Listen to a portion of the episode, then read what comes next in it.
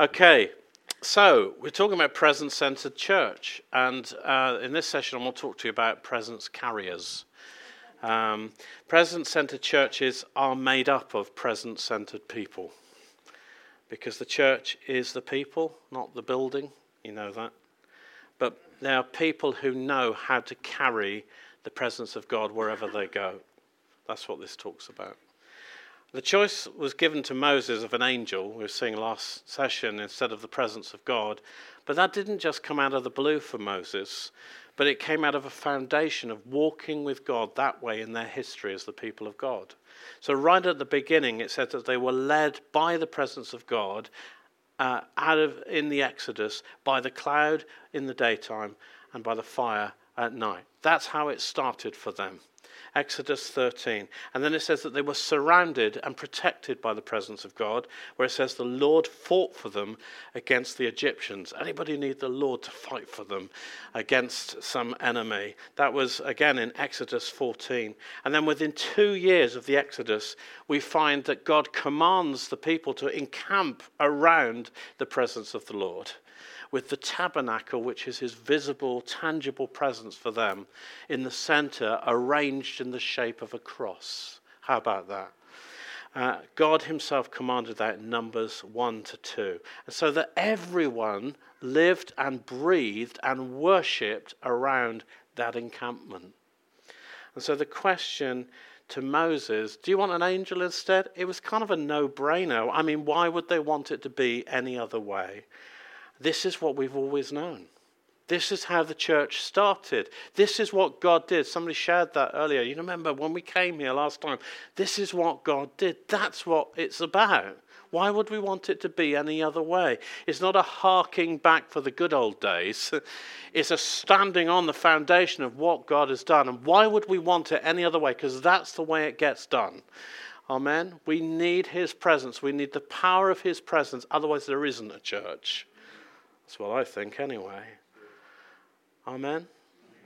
So they already had the foundation of distinctiveness around his presence. And that's what we want. Which is why I'm convinced that the Old Testament, you see, was just a foretaste of all that was to come in the New Testament. So let's take a look at our foundation here in the New Testament because through the cross, because of Jesus, by the Holy Spirit, we're brought into an even greater history of intimacy because of His presence through the Holy Spirit. So, do you know what you're called for? This is it to be His presence carriers wherever you go, as individuals and corporately together as church. It's what we were born for. And it all starts with Jesus. Jesus, Emmanuel. starts with Jesus. He was announced by the angel in the book of Matthew with this astounding revelation. They will call him Emmanuel, God with us, his presence with us. And that just this revelation is so, I mean, we can get so used to it. It's Christmas, it's something you say at Christmas. No, we need to get so excited about this all over again and not too used to it because God isn't in a box anymore. He's not in a tabernacle, it's, it's, it's it, he's in a man through one miraculous birth, meaning that our access to him isn't governed by ceremonial laws and regulation. We're no longer distant because God came to earth in the man Jesus, and he came very close. And Jesus was the very first presence carrier, the prototype type man, living, breathing temple of the presence of God with us. God amongst the people, not just his people, even, but all people. You see the difference, not just his people, all people. As Jesus walked and moved, the actual presence of God went with him and was tangibly demonstrated and experienced by those around him. The miracles would just break out wherever he was. Things would happen just because Jesus entered the room.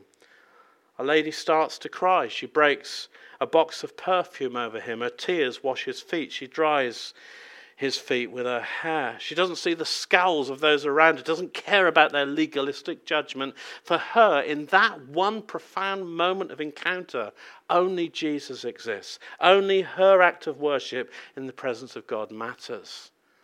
He goes to a synagogue It turns out that demons go there too.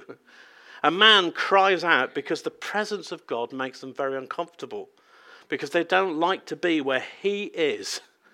Leave him, Jesus commands. The demons shake the man and come out with a shriek, and they run for terror as far away as they can get from him, from the presence, from that place that Jesus has just entered. And even a whole region is affected when Jesus crosses the lake and visits the Gerasenes and sets a man free. The people of that place are so terrified by the power of God that they beg Jesus to leave their town and their region. I mean, can you imagine that? Please, will you guys leave Hatfield? Will you leave Hertfordshire? You are messing up this region with the presence that you carry. The presence that you're carrying is disturbing a whole region. Can you imagine that? Do you think we can affect a town like that? A region like that? A workplace like that? A family like that? Do you know what you carry? Wherever Jesus went, he carried the presence of his Father, and so sickness would leave people. Others would repent from their sin as they encounter him. The dead would be raised because his very presence pulsated with life from a kingdom where there was no death, no sickness, no crying or pain. Jesus was the perfect presence carrier. God with us, God in him, the Father working through him. In the Old Testament, you see, God lived around his people ahead of his people. He even went behind his people and surrounded them, but he couldn't come near them because otherwise, as he tells Moses on one occasion, I might break in, in on them and kill them. I'm so glad you didn't come near me then, Lord. because he's a holy God and he couldn't come near them. But in the New Testament, we have this new revelation. He lives with us more than that, within us, just as we see in Jesus. God living within his people. Although, even for the disciples, there was some confusion about this. And so one day, Philip says to Jesus, Jesus, can you show us the Father? Can we see what he's like? And Jesus says, Look, anyone who's seen me has seen the Father. How can you say, Show us the Father? Don't you believe that I am in the Father and the Father is in me? There it is. Jesus says, The Father is in me, and I am in him. We're united together in this mission. And it, he goes on, It's the Father in me who's doing the work that you see. That's how you get to see him, through the work that I do. Showing us the works that Jesus did came from the Father's presence living within him. And he says, if you don't believe what I'm saying, at least believe on the evidence of the works or the miracles themselves. How about that? So if you don't believe he's in me, just look at the miracles. You can see the Father in the miracles. Because those miracles come out of his presence. Look at the miracles that happen all around me. You've been with me, you've seen me. Stuff happens. That's him. That's what the Father looks like. His presence through me. And Jesus, in these words, gives us the key to the miracles he performed. It's all about the Father. It's all about His presence being manifest through me. It's how I make the blind see, the deaf hear, the dead raised, because I and my Father are one. We're perfectly united. But isn't just Jesus' key to miraculous, it's ours too. Jesus said, Very truly, I tell you, whoever believes in me will do the works and miracles that I've been doing and will do even greater things because I'm going to the Father. Because you see, Jesus was not to be the only presence carrier on earth. That was never the plan. He was returning to the Father. Why? So that everyone who believes in him, those who were with him, those who would come after him, would do the same things and greater things. I mean, what does that mean? Well, it means it's multiplied. Greater things, because in his return to the Father, there was to be a phenomenal release of power that would enable a multiplication of presence carriers. People who would then go and make disciples in this model and change the world. Anybody up for changing the world? you know, there have been all kinds of debates over the years about how miracles happen. You must have heard some of them. Some have made it about prayer. You just need to pray more, and prayer is very important. Some have made it about doctrine. Well, teaching and doctrine is also important. And some have made it about a man or a woman and written books about their lives and studied their stories and techniques. And this is all good stuff, but we've missed the one most important thing. It's about being connected to Him. it's about being His presence carriers. It's about ministering from that place, from out of the glory of His presence. And we need to stop making it all so complicated. Miracles come from the presence of God.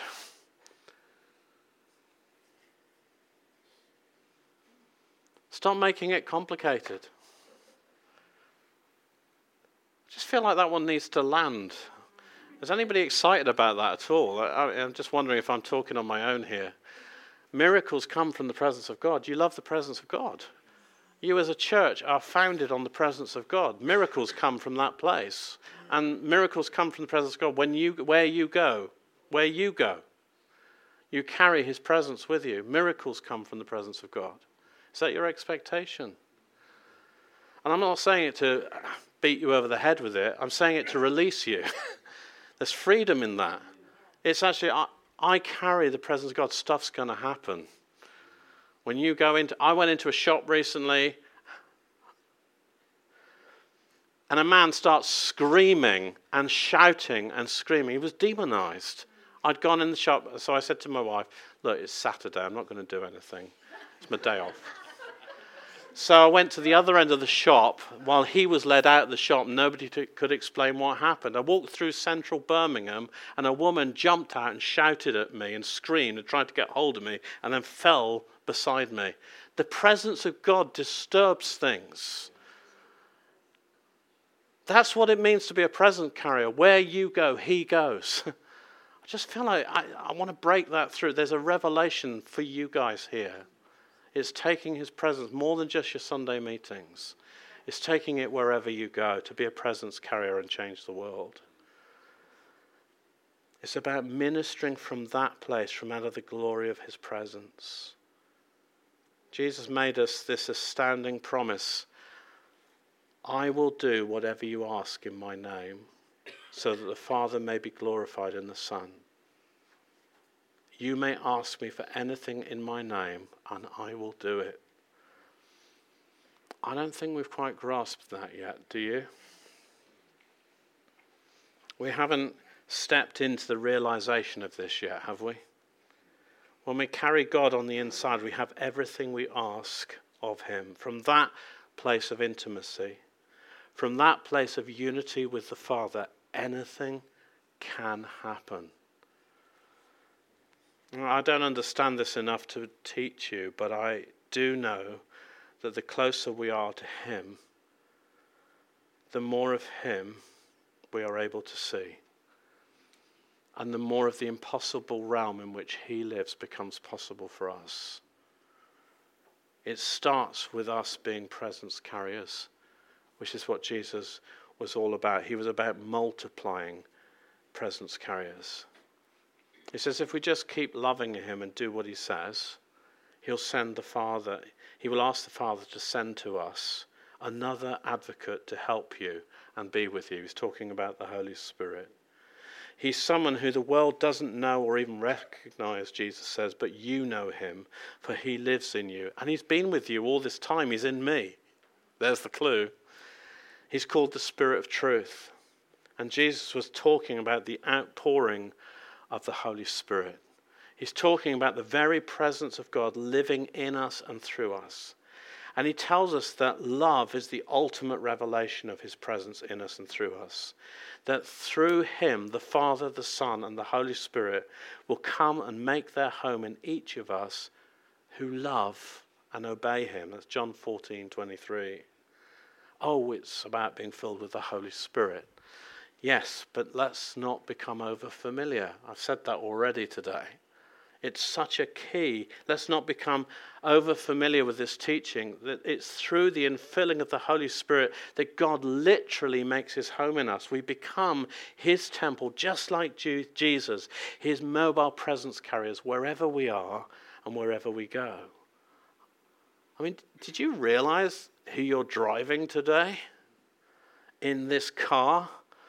Called your body, the temple of the Holy Spirit. You are driving royalty around.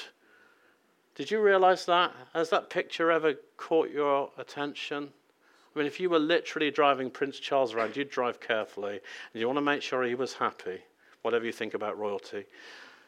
But you have the King of all kings sitting in your car called your life. And you love him and obey him, and anything can happen because he's there.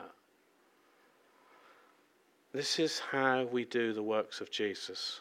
This is how we do miracles because God lives in us by the Holy Spirit. And so we minister to others not through formulas, not through arguments, although arguments can be helpful, not through perfect document with doctrine with every I dotted and every T crossed, but in liberal dispensations of his presence throughout us, through us, in us. Are you with me? This is how the disciples worked miracles after the day of Pentecost. The book of Acts is full of the acts of the Holy Spirit, the manifestations of the presence of God working through the hands of the apostles, just like Jesus showed them.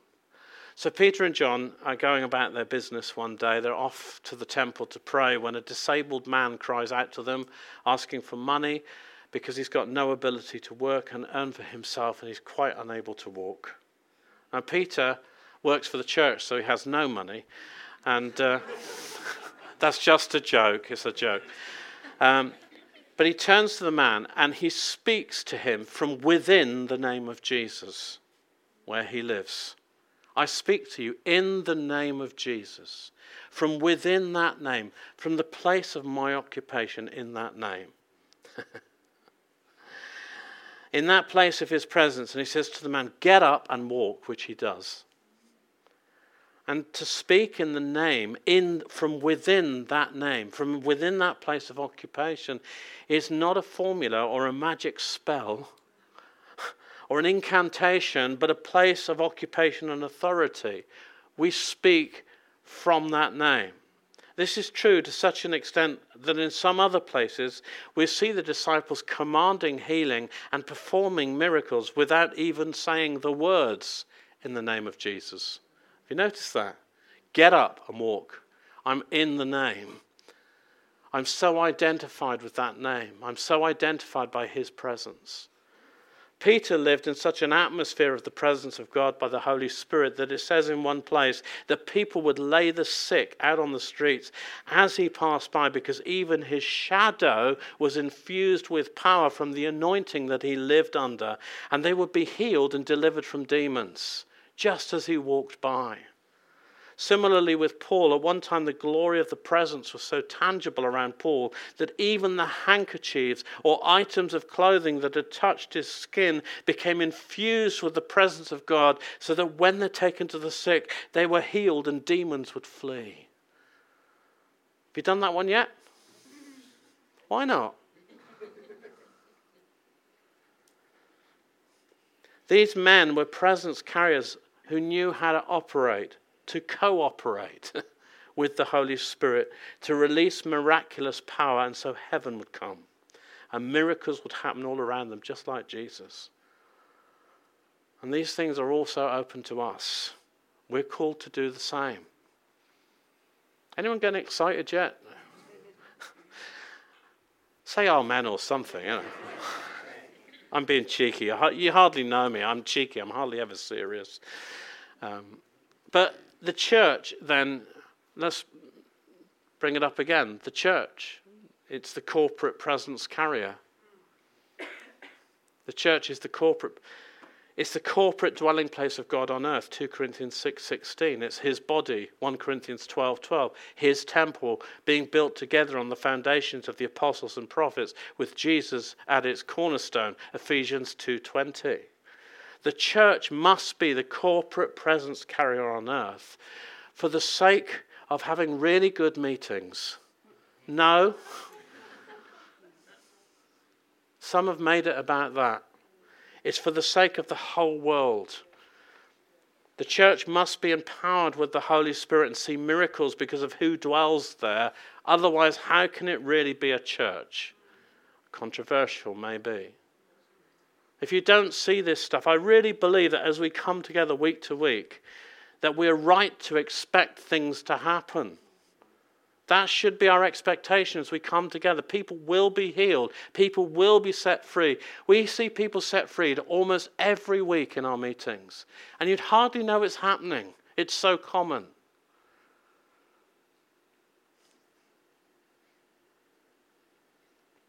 People should expect to find direction of us, not have to go to a fortune teller.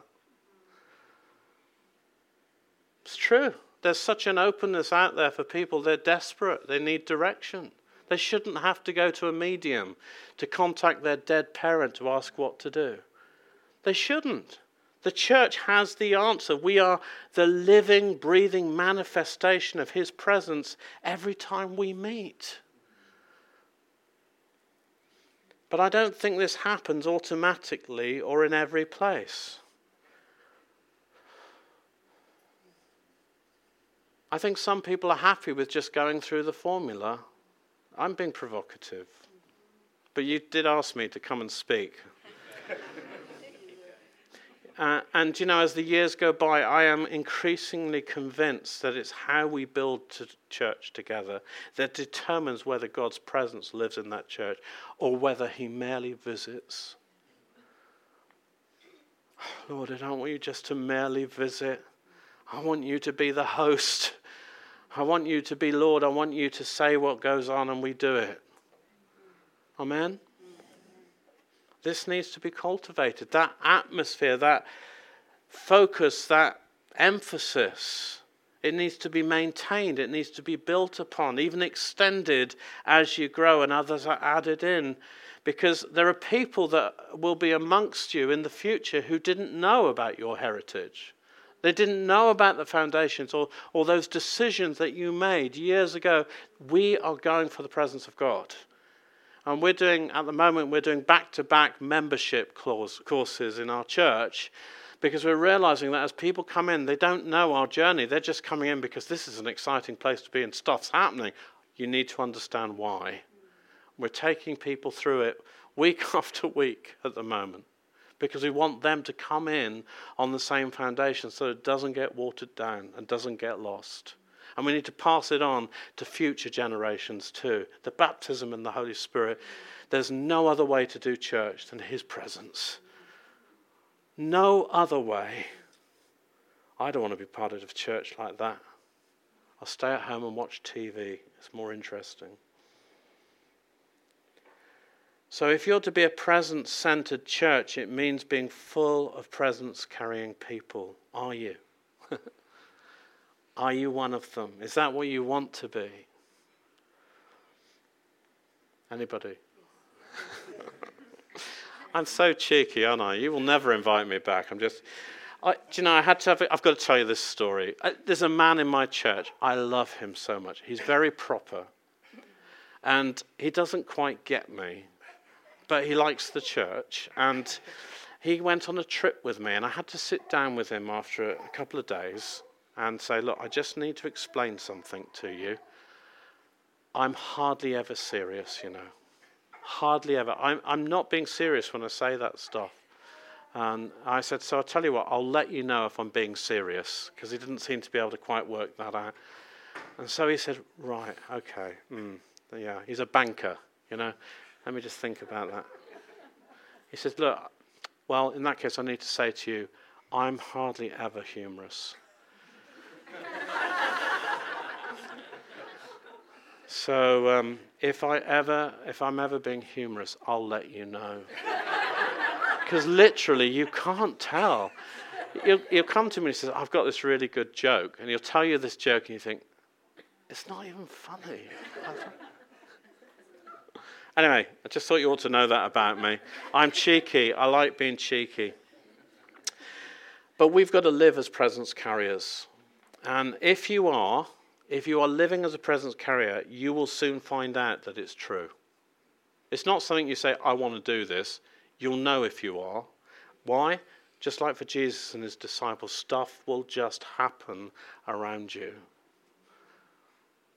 It will. Stuff, you know, what happens to dark when light enters? Yeah? What happens to hate when love enters? What happens to misery when joy enters? What happens when your atmosphere encounters an opposite atmosphere? Something happens. Conversations will just take place. Why did they talk to me about that? People will just tell you things. They won't know why they're telling you, but they'll just have to tell you. I'm really struggling. I've got this really awful thing going on. Hold on a minute. This is the office. And you're just pouring your heart out to me. Some will even be uncomfortable around you or even react to you. You know, sometimes the trouble you've got in the office is nothing to do with you. There was a lady in my office, she'd react every time I went in. Poor thing, she needed deliverance.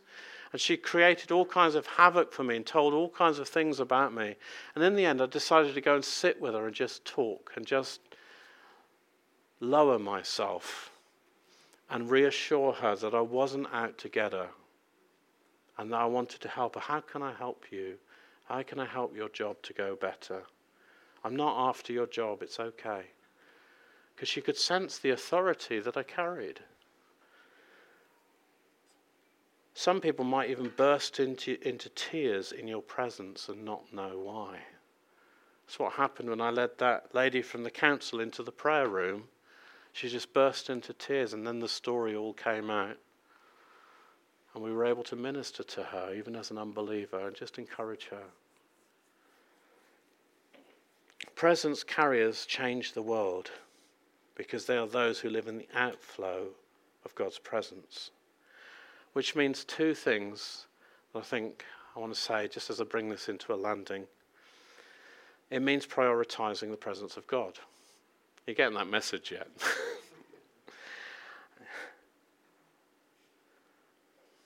if this doesn't happen in your private walk, you might go to some great meetings which others have worked hard for, but there'll be little sustainability for the long term. Know, corporate encounter alone means we build a church that feels like a weekly conference rather than a sustainable presence carrying local church. You know what I mean? Sunday might be a high for you, but the rest of the week we struggle to get through because we need to get through to Sunday for our next Holy Spirit fix. Each of us individually need to have a deepening water level individually, getting filled throughout the week so that when we come together, we meet out of the outflow of what God is doing rather than our lack, desperation, or insufficiency. How would that change church worship leaders? Do you know the first, listen, I'll give you this tip for free. Most Sunday mornings, the first two songs are warm up songs and the worship leaders hate it, but there is a way of shortcutting that. and it's because people don't come to church full of the Holy Spirit, they come full of their week, full of the argument they just had there with the wife. And the pastoral people will pick up on this and they'll try to minister to it. You can't. You can't. You'll just grind everything to a halt. We have to start with getting filled with the Holy Spirit. So, quite often in our church, if I sense that at all, I'll say, Right, let's stop. Come on, let's just get full of the Holy Spirit. And then the whole atmosphere will change. Just get full of the Holy Spirit. Come together full.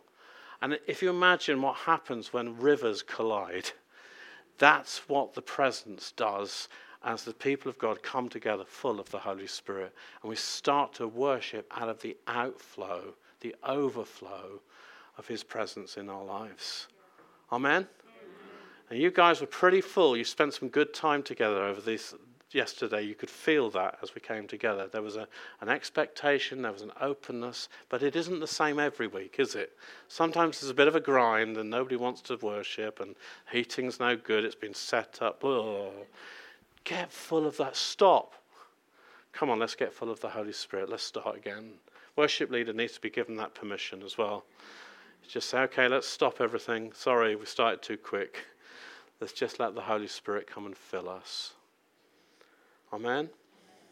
Each of us need to be deepening And that's about prioritizing His presence in our lives, making Him the reference point for all that we say and do. And, and so many of us have got this idea in theory, but not in practice. So think about how you start your day and how you finish it. You know, when you lay down at night, what's your last thought? When you wake up in the morning, what's your first thought? Who is your first thought? And the decision you decisions you take, how much sway do you give to his presence? My dad is a very wise guy and he said to me, making decisions, try and imagine yourself fully into that place where feels more peaceful because that's where his presence is. That's a really good tip, isn't it, for making decisions? How much sway do you give to the weight of his presence in your decisions? Are you sensitive to him? Are you willing to be? In your rest times, do you involve him? On your day off, I'm not going to pray today, it's my day off. Some church leaders say that. I'm going to pray today because you might tell me to do something. But do you ever just spend time sitting and waiting in His presence? For me, I, am a night person, not a morning person. And I love, I love sitting in the conservatory late at night with all the lights off, hearing the sounds of the garden, the night time, and just sitting there, enjoying His presence. A friend of mine, he likes to have a cup of coffee with the Lord. And he literally sets out two chairs in the morning gets a cup of coffee for the Lord and a cup of coffee for him. Sometimes he gets a bottle of wine out, but he says the Lord prefers spirits. Ah, so, yeah.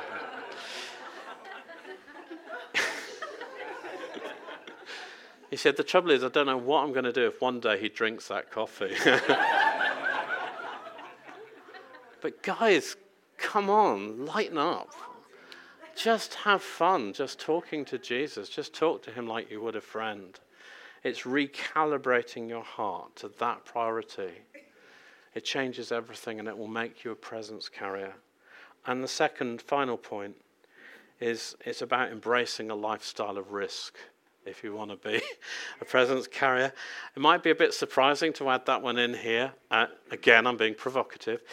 But presence carriers feel the tug of the Father's heart for those around them. And you'll find this compulsion, if you're a presence carrier, to step out and step into places that you've not been before. Because his presence in us isn't a passive thing, but a powerful person. And the knowledge of this means that you will want, even want to step out and go where he goes. Some people step out of boats and walk on water. I haven't done that one yet, but his presence, it's His presence, you see, not obligation or guilt. It compels us and gives us courage to do what we can't do alone. And when you do this, when you step out with Him, you'll get stories and you'll see miracles. Some people complain to me that they've never seen a healing or never seen a miracle. And they sort of sit on the back row and grumpy like this. I often feel like, because I'm not, I'm, you know, I'm really pastoral like this, but I'll say things like, well, it's because you've never really tried. When did you last pray for somebody for healing? I did it once and it didn't work. No, you can keep doing it the, because the more you pray for people, the more you learn about how to pray for people. James says you have not because you ask amiss. Well, I better learn how to ask properly then. Just saying. You know, I love having opportunities to pray for the sick wherever I go, just because every time, and I often say to people, Can I practice on you? Because I'm learning how to pray for people with certain conditions. Can I practice on you? Just have a kind of good attitude to just having a go. It's all right to make mistakes. Or if you've never prayed for the demonized, you'll never see people set free. And early on, I avoided this because it creeped me out. Um, but I've practiced and learned so much so that if you were standing next to me as I cast a demon out, you'd hardly know it's happening. Because most people are set free just in the presence of God. Perfect love casts out. You just love somebody. You oh, I've got to tell you another story. I did something that you should never do. So, young guys, you should never do this. um, especially young guys in today's atmosphere. But um, as a young Dutch girl, worked in my office uh, when I was when I was a lawyer, and I used to be somebody, you know, and uh, and she came into the office. I thought, oh, she looks a bit sad today, and without even thinking about it, I did the unthinkable. And I just put my arms around her and gave her a big hug as she walked into the office. And then suddenly, as I've got her in my arms and she's starting to snuggle in a bit, I think, what on earth am I doing? This isn't church, this is the office. so, yeah, so uh, have a really great day, and it's so good to see you. Thanks for coming this morning. I know you're a bit late, but that's fine. It's okay. I thought, oh Lord Jesus, what did I, what did I just do? And I went into my office, shut the door, and I prayed frantically. Anyway, that girl then goes to my secretary, who's a Christian. She became a Christian in my office. And she says, she goes and says, oh, Sienna, you're not going to believe it. She said, Rob just hugged me in the middle of the office, and everybody was there, and it was a really big hug and everything.